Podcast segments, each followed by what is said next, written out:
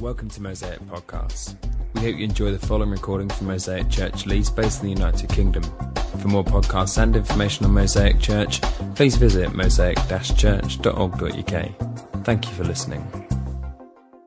Well, just to say as we start, for those of you who've been with us over the last few months, we've been um, in a series called Kings, Prophets and Monsters, looking at the book of 1 Samuel. And just to start by saying, we're actually going to take a pause from that series. We're going to return to it at some point in the new year.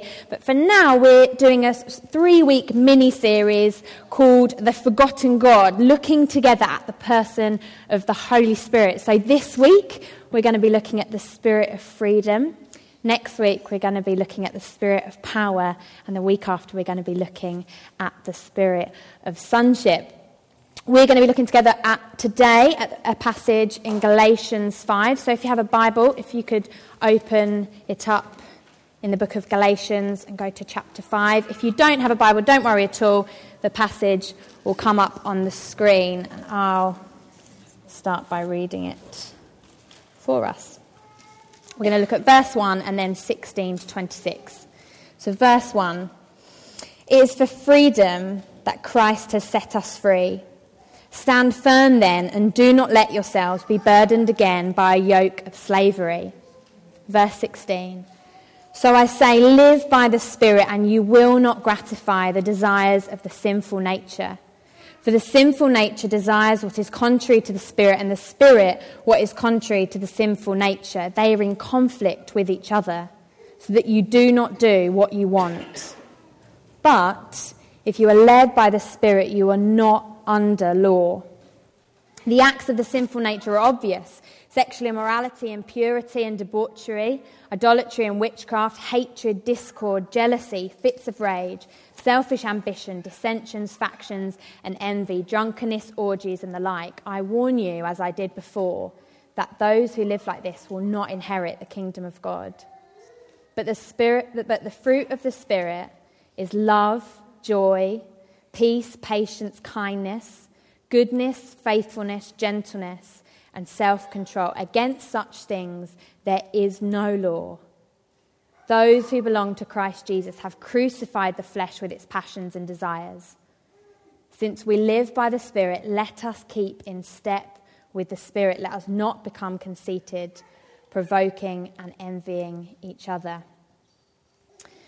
I wonder if you recognize in yourself a desire to be free. Have you ever in your life felt trapped? Have you ever felt sort of trapped by responsibilities, by life's pressures, or perhaps even trapped in relationships? Maybe there's some people here today that, kind of in response to that, have tried to throw off anything that might bind them. Maybe you've sort of given up your job, maybe you've traveled the world, maybe you've tried every drug, maybe you've slept around, maybe you've kind of gone to every limit of sort of doing whatever you want in order to be free. I wonder if you have done that, if you've ever actually really felt free, or whether you've just become a slave to one thing rather than another. Or, can I ask you, have you ever felt trapped or frustrated by yourself, by you, have you ever tried to do something like, I don't know, go on a diet, keep a New Year's resolution, give up something, try and do something, and found you just can't? You just can't do it. It's as if it's you that's holding you back. Have you tried to stop spending money or give up caffeine or stop having another drink or stop getting angry or even, probably for many of us, stopped like trying to look on Facebook or get off the internet? Have you felt it's actually you that's holding you back from this elusive freedom? You've tried to be free, but you just can't. Well, we all, I believe, look to something to give us freedom. We think, I will feel free when I get married, when I have this much money, when I succeed at this. We all look to something to bring us freedom. And we all have, or most of us have something that we want to be free from, something that's holding us back in our lives. Now, today I'm going to share with you quite a personal story, my journey for freedom. And it's a battle that I've I have been on for quite a lot of my life with how I look, particularly a battle with my weight, um, a desire to be thin or look a certain way. And for many years, before and after I became a Christian, that has been my battle for freedom. I was looking for my weight or what I looked like to make me feel free. I thought, I will feel free when I look like this. I will feel free when I weigh this much. But also, I was desperate to be free from that. I knew that it was no way to live. It was a constant battle. I felt stressed and anxious by my weight, and I thought, oh, if only I weigh that much, then I'll stop feeling so stressed and anxious. But as you can imagine, if I ever reached that goal, it didn't go away. I only felt even more stressed and anxious about staying at that point, and it's really hard. I hated the way I looked, and therefore myself. And I thought, oh, maybe that will stop if only I can change myself. And as a Christian, the added battle was that I knew that was wrong. I knew I shouldn't feel like that. I knew I shouldn't be controlled by what I weigh or how I looked. But I just didn't know how to change it. I didn't know how to be free. Can I ask you, what is it for you today? What do you think will make you feel free? What do you think will bring you freedom? Or what is it today that you really desperately want to be free from? Can you think, what is it for you?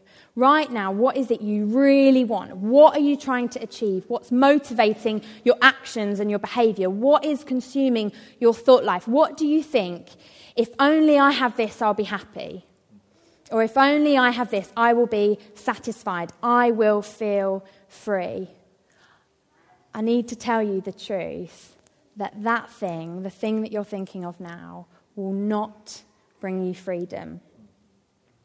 There's only one way we can know freedom, that true freedom that actually lasts. And Paul tells us in this passage that it's through the work of the Holy Spirit, the spirit of freedom that makes real in our lives, that enables us to live in the freedom that Christ has won for us. So let's look at the passage together. Let me give you a little bit of background.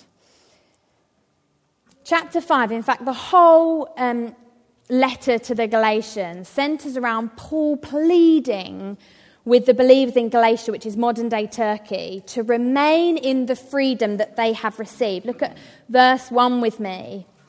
That freedom, Paul says, they've received through Christ. For freedom, Christ has set us free.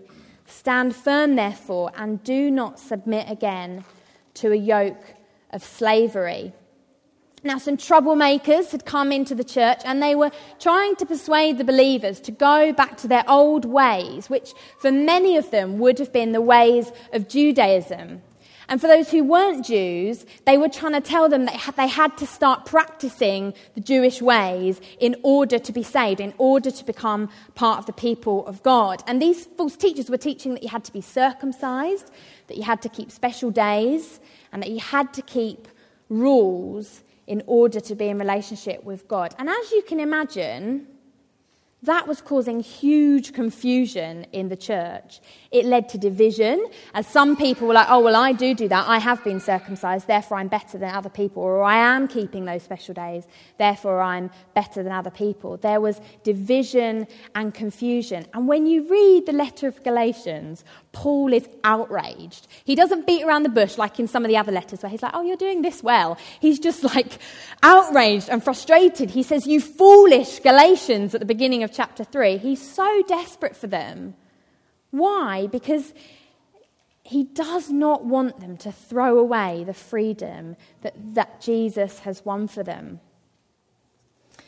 But let's go back for a moment and try and be clear on what Paul means by freedom. In the chapters before, if you read the whole of the letter to the Galatians, Paul's talking about being free from the law, okay, by which he means those rules and laws that previously the people of God, the Jewish people, had been given to stand out from the rest of the nations, to make them holy, to make them different. But also, he'd given them those rules in order that he'd be able to be in relationship with them. Because he's a holy God, he gave them those ways of living so that he could dwell amongst them. And as well as giving them laws, he also gave them a way of dealing with the ways in which they break the laws. He gave them um, sacrifice. He said, You can sacrifice unblemished, spotless animals to pay for this, your sin, to pay for the ways in which you break my laws. It can be the death of an animal instead of your own death.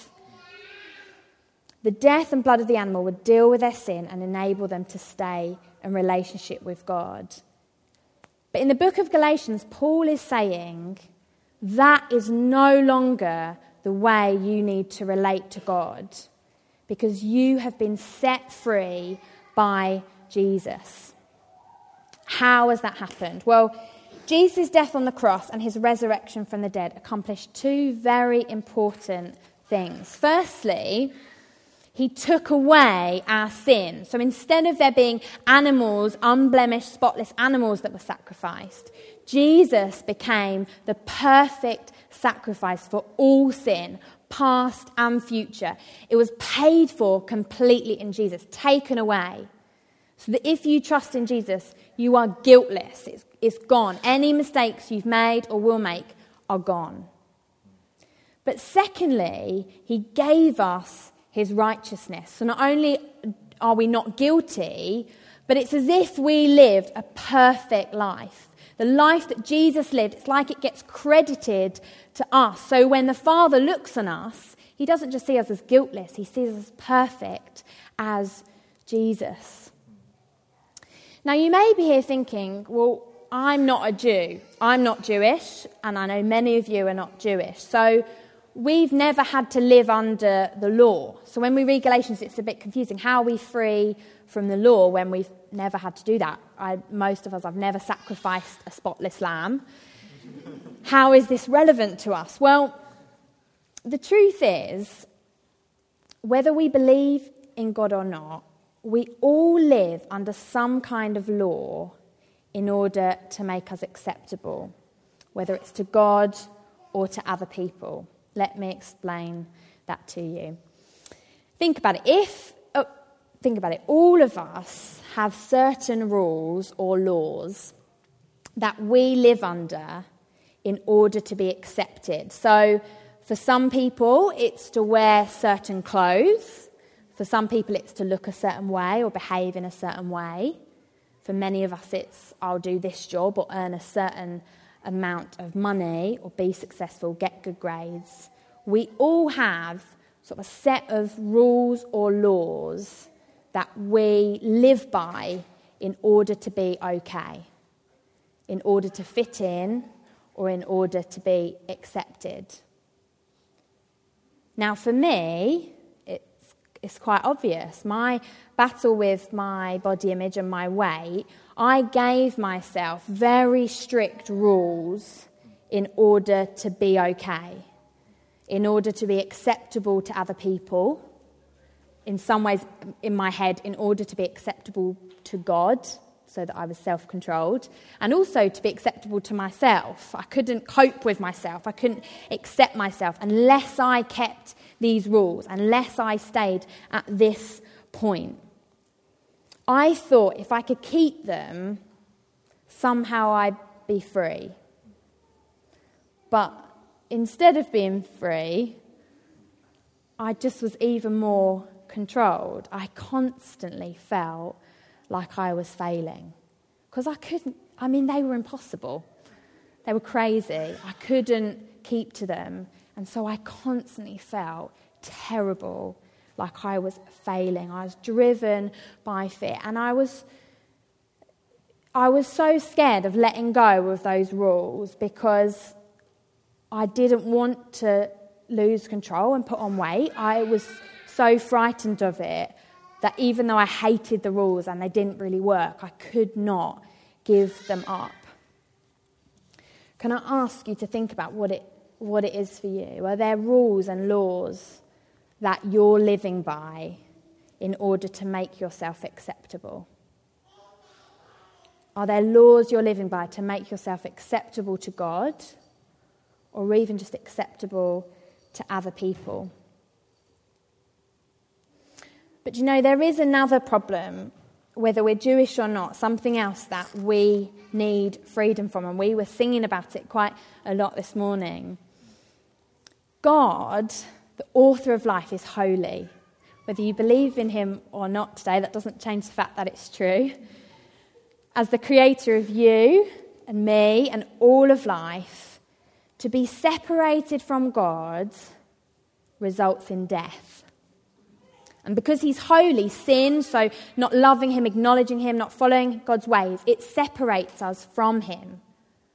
And that results in spiritual death now and ultimate death when we come to the end of our time on earth. The thing that all of us are slaves to, whether we're Jewish or not, is death. But Paul's saying that now we can be free from that too, because remember, Jesus has dealt with it all. He's taken away what was, the, he's removed the barrier between us and God. He's reconciled us to God, whether Jew or non Jew. We've all been reconciled to God. Our sin and its consequences have been removed. All of us can be free from the judgment of God for our disobedience. We can be free from trying to change our behavior based on fear of his punishment or to gain acceptance and approval we already in Jesus are accepted and approved totally, totally by God. And can you see, when we think about those other laws that we put on our life to gain acceptance from other people, how knowing this sets you free from those too? If you're accepted by the creator of the universe, we don't need to be accepted by his creation. It's like the difference between if you're in prison, a fellow prisoner saying, mate, you're free, and the high court judge saying, you are free. There's no comparison. We have ultimate acceptance in God. So, those rules and laws that we try and put on ourselves to make us acceptable, we don't need to do it.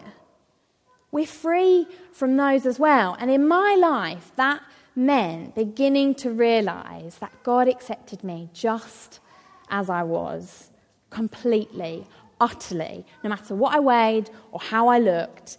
He loved me. And He created me just as I am. And it, it, it meant I began to feel free from other people's expectations, from pleasing or gaining the approval of other people. If you're a Christian here today, can I ask you, do you know this? Do you know that you are utterly accepted by the King of Kings? Or are you still trying to do things to make yourself acceptable to God or to others? Do you know that Jesus has set you free? You're free from his judgment. You're free from sin. You're free from death. Just take a, like take a moment, take it in. Do you know that? You are free today. But listen, if you're not a Christian here today, the good news is that this is available for you as well. It's open to anyone, everyone that accepts what Jesus has done for us. You can, right now in this moment, be reconciled to God by just in your heart saying, I put my trust in what you've done. You can know the acceptance that I'm talking about, greater than anyone else's acceptance in this world. Right now, you can know that. But do you know there is more? So it's great, isn't it, what we're free from? We're free from sin and death and judgment. But also, the Bible tells us that we're free to something as well.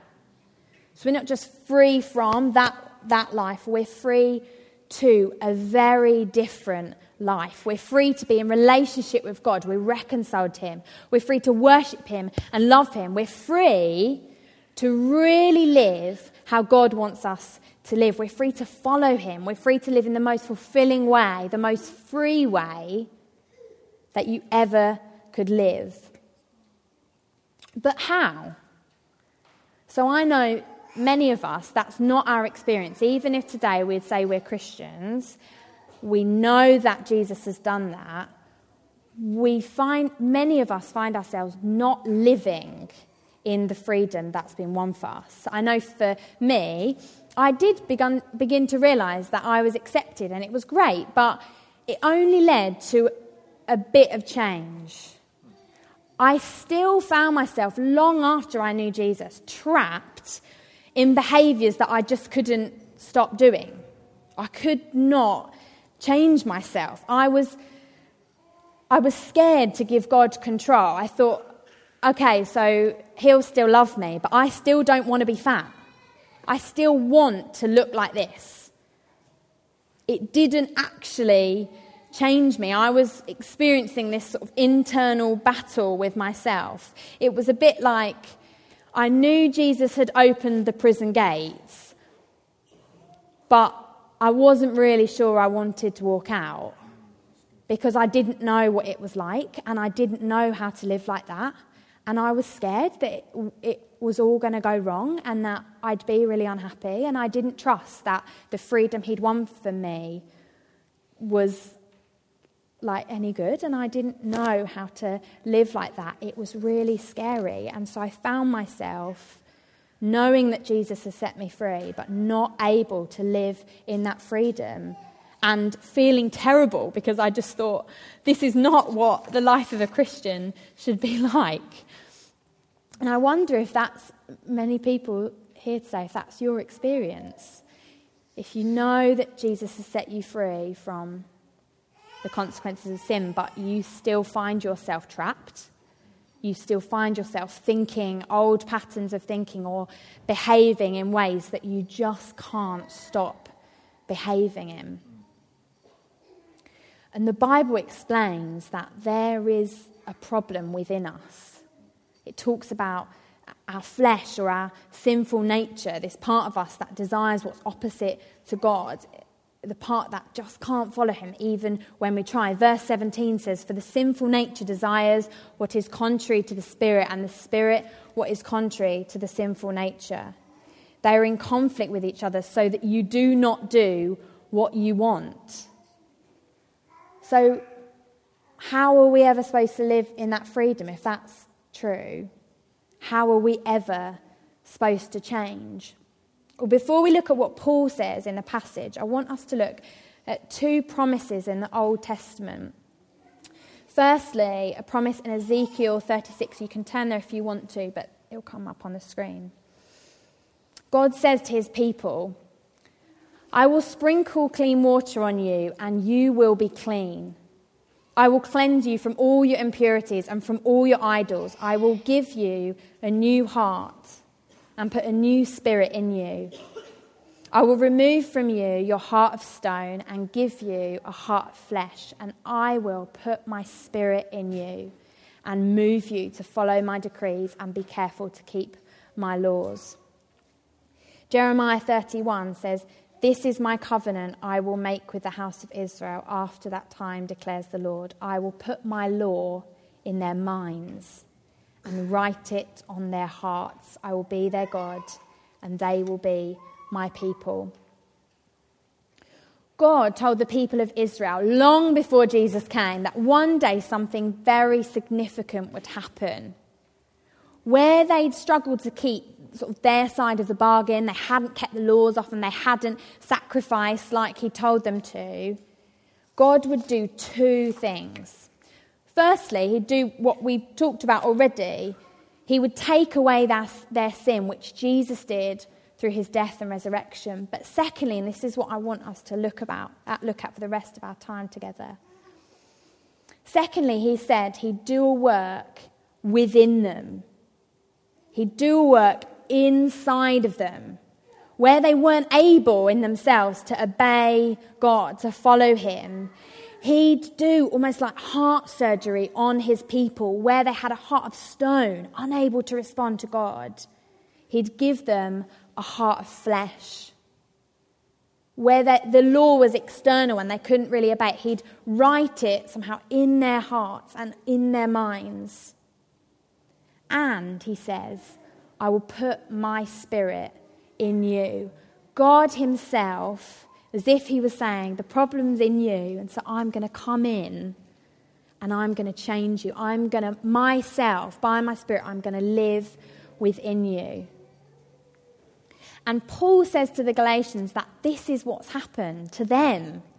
The Holy Spirit, when Jesus was going to leave his disciples, he said, I've got to go so I can send the Holy Spirit to teach you all that I've said, to remind you.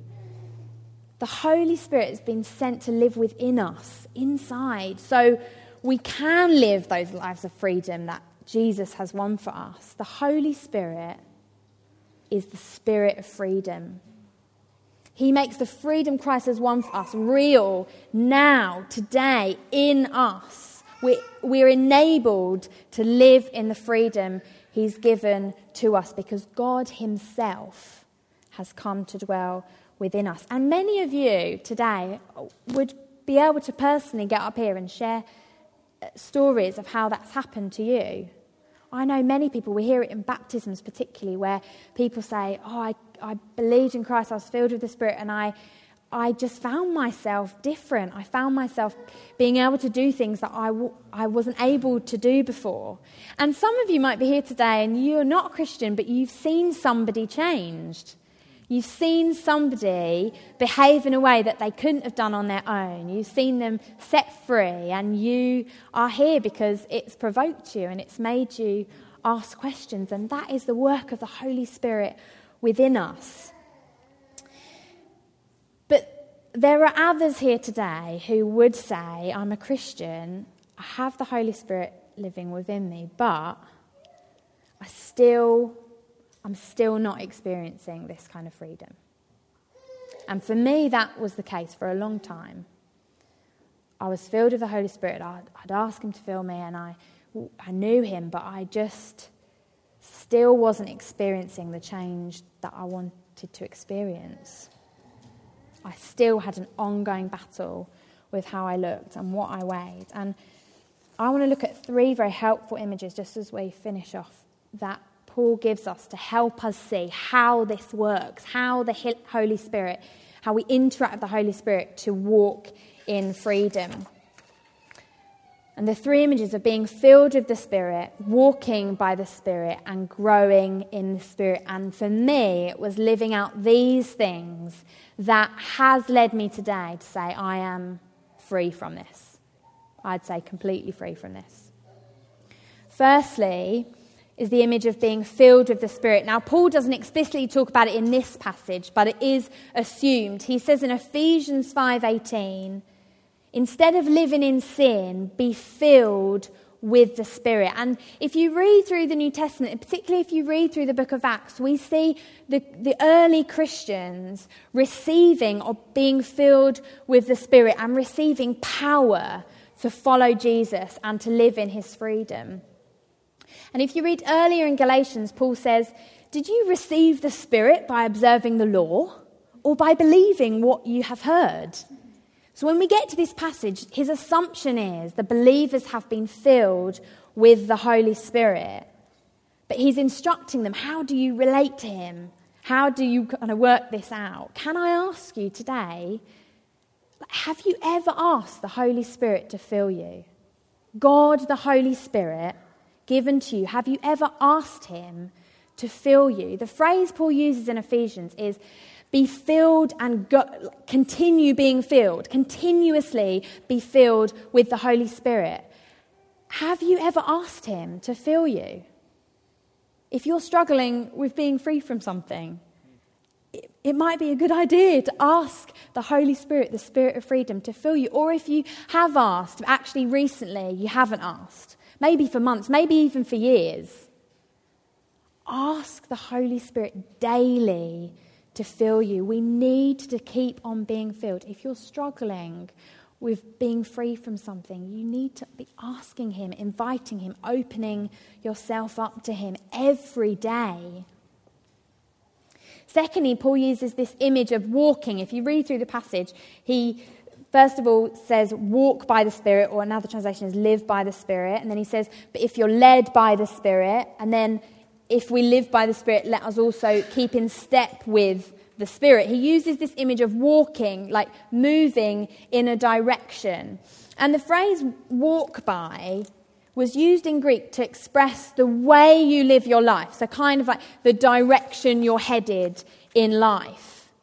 So, when Paul talks about this, he's saying, let the way you live your life, let the direction you're going be led by the Holy Spirit. Walk the way he's walking, head in the direction he is headed. And when I read that, there's, there's like such an ease to that description, isn't there? I kind of imagine it a bit like if you've ever been on a walk with some, some families who have kids, and you know how, well, they never seem to know where they're going. They definitely haven't looked at the map, and they're usually running around in circles, running to backwards and forwards. They don't, eh, there's no concern. They don't even care, like, where they're going. Why? Because they know their parents will get them there. It's happened before. They'll definitely get them home. And they know that they'll keep them safe. They trust in their parents to get them where they need to end up. And I find that image really helpful when looking at following the Holy Spirit, being led by the Holy Spirit. It's not like following a map where you've got to work out what to do. It's like being led hand in hand by a trustworthy parent who knows exactly where he's taking you. But importantly, it's not without involvement. So it doesn't say he'll pick you up and carry you and drop you where you need to be. There is walking involved. So with the ch- they do, children do have to actually walk, particularly when they get too heavy to carry. And we need to do that too. There is involvement. We have to take steps in the direction that the Holy Spirit is taking us. We need to let ourselves be led by Him. Can I ask you today, are you letting yourself be led by the Holy Spirit? Are you asking Him to lead you? Are you, if He is telling you where to go, if He is leading you, are you following? We need to put ourselves in a position to hear where He's taking us, and we need to follow where He's guiding us. And finally, is this picture of growth. Um, a very famous passage the, about the fruits of the Spirit, in verse 22 and 23. He, Paul uses this image of something growing organically in nature. And he's describing what grows out from within a person whom the Spirit is living in and working in. And he says that that person who's filled with the Holy Spirit will produce fruit characterized by Christ likeness. They will be like Jesus. They'll be characterized by love and joy and peace, patience, kindness, goodness, gentleness, faithfulness, and self control. Listen, if you've ever seen a fruit tree, um, does it have to do anything to bear fruit? No, I don't, I don't think so. It just stands there, doesn't it? And naturally, the sun shines, hopefully, the, the roots draw up nutrients and water, and it grows and it begins to bear fruit. And Paul's saying that that is what it, that is what it's like to be filled with the Holy Spirit. We don't have to try really hard, just like we don't have to study a map. It naturally happens. It naturally comes out of us. We don't have to try really hard to change ourselves. We just have to let ourselves be filled with the Spirit, and the, the fruit of the Spirit is produced. But I just want to look ahead, if you could look ahead of me, at chapter 6. And sometimes I think we miss this very important point. Chapter 6, verse 7 says, Do not be deceived, God cannot be mocked. A man reaps what he sows. Whoever sows to please their flesh, from the flesh will reap destruction. Whoever sows to please the Spirit, from the Spirit will reap eternal life. It's the same picture. And that is, usually means there's an important linking. It's the same picture. What you plant, what you sow, you will reap. Again, it's not without our involvement. We need to be sowing to the things of the Spirit. That is what we're giving our time to, what we're giving our thought life to, what we're doing with our with our time? What are we focusing on? Are we focusing on the things of the Spirit or the things of the flesh? The Spirit produces Christ likeness in our life, but we have to keep on sowing to Him. Let me finish by saying how this has impacted me. I got to a point where I realized how enslaved I was. I was desperately trying to make myself free. I'd like I pray about it all the time. I talk about it like to people. It wasn't like it was a secret. I was just like I'm really desperate. I need to change. How am I going to change? And I realized it was not working at all. The more I thought about it, the more I tried to change, strangely the more trapped I was. And I started to realize these principles here that I needed to rely on the Holy Spirit, not on myself, to change me. And so I started asking often, frequently, for the Holy Spirit to fill me. And it massively impacted me. And still now, the things that I'm still working to be, you know, I'm still wanting to be free from, hugely impacted my life, asking the Holy Spirit to fill me. But also, probably the most important thing was this principle of being led by the Holy Spirit.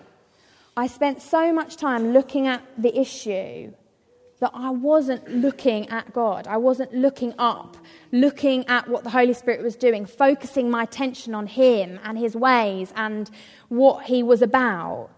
And so, of course, I ended up sort of going round in circles. But when I, look, when I began to almost, to be honest, ignore the issue, but look at God, ask, like follow the Holy Spirit, think about, spend my time on what it was He was doing, things began to change. And I did begin to be set, I began to be set free. Do you that? It meant sowing to the things of the Spirit, soaking my mind in truth, spending time focusing on Him and not myself. And I, I was set free. And I can say today, in this issue, there are other things that I'm praying that God will set me free from. But the Holy Spirit has set me free. And it was not my effort. It wasn't me trying to change myself. It wasn't a smooth journey. It wasn't immediate. But without a doubt, I am not controlled by this anymore. Can you think back to what you're looking to bring you freedom? do you see that it will never accomplish what you want it to? It's never going to set you free. Jesus is the only one that can set you free by his Spirit. And what do you want to be free from today? As we respond, what do you want to be free from? Receive the freedom Jesus has won for you and ask the Holy Spirit to fill you. Open yourself up to Him Ask Him to lead you, ask Him to bear fruit in your life. Take your eyes off yourself and look at Him.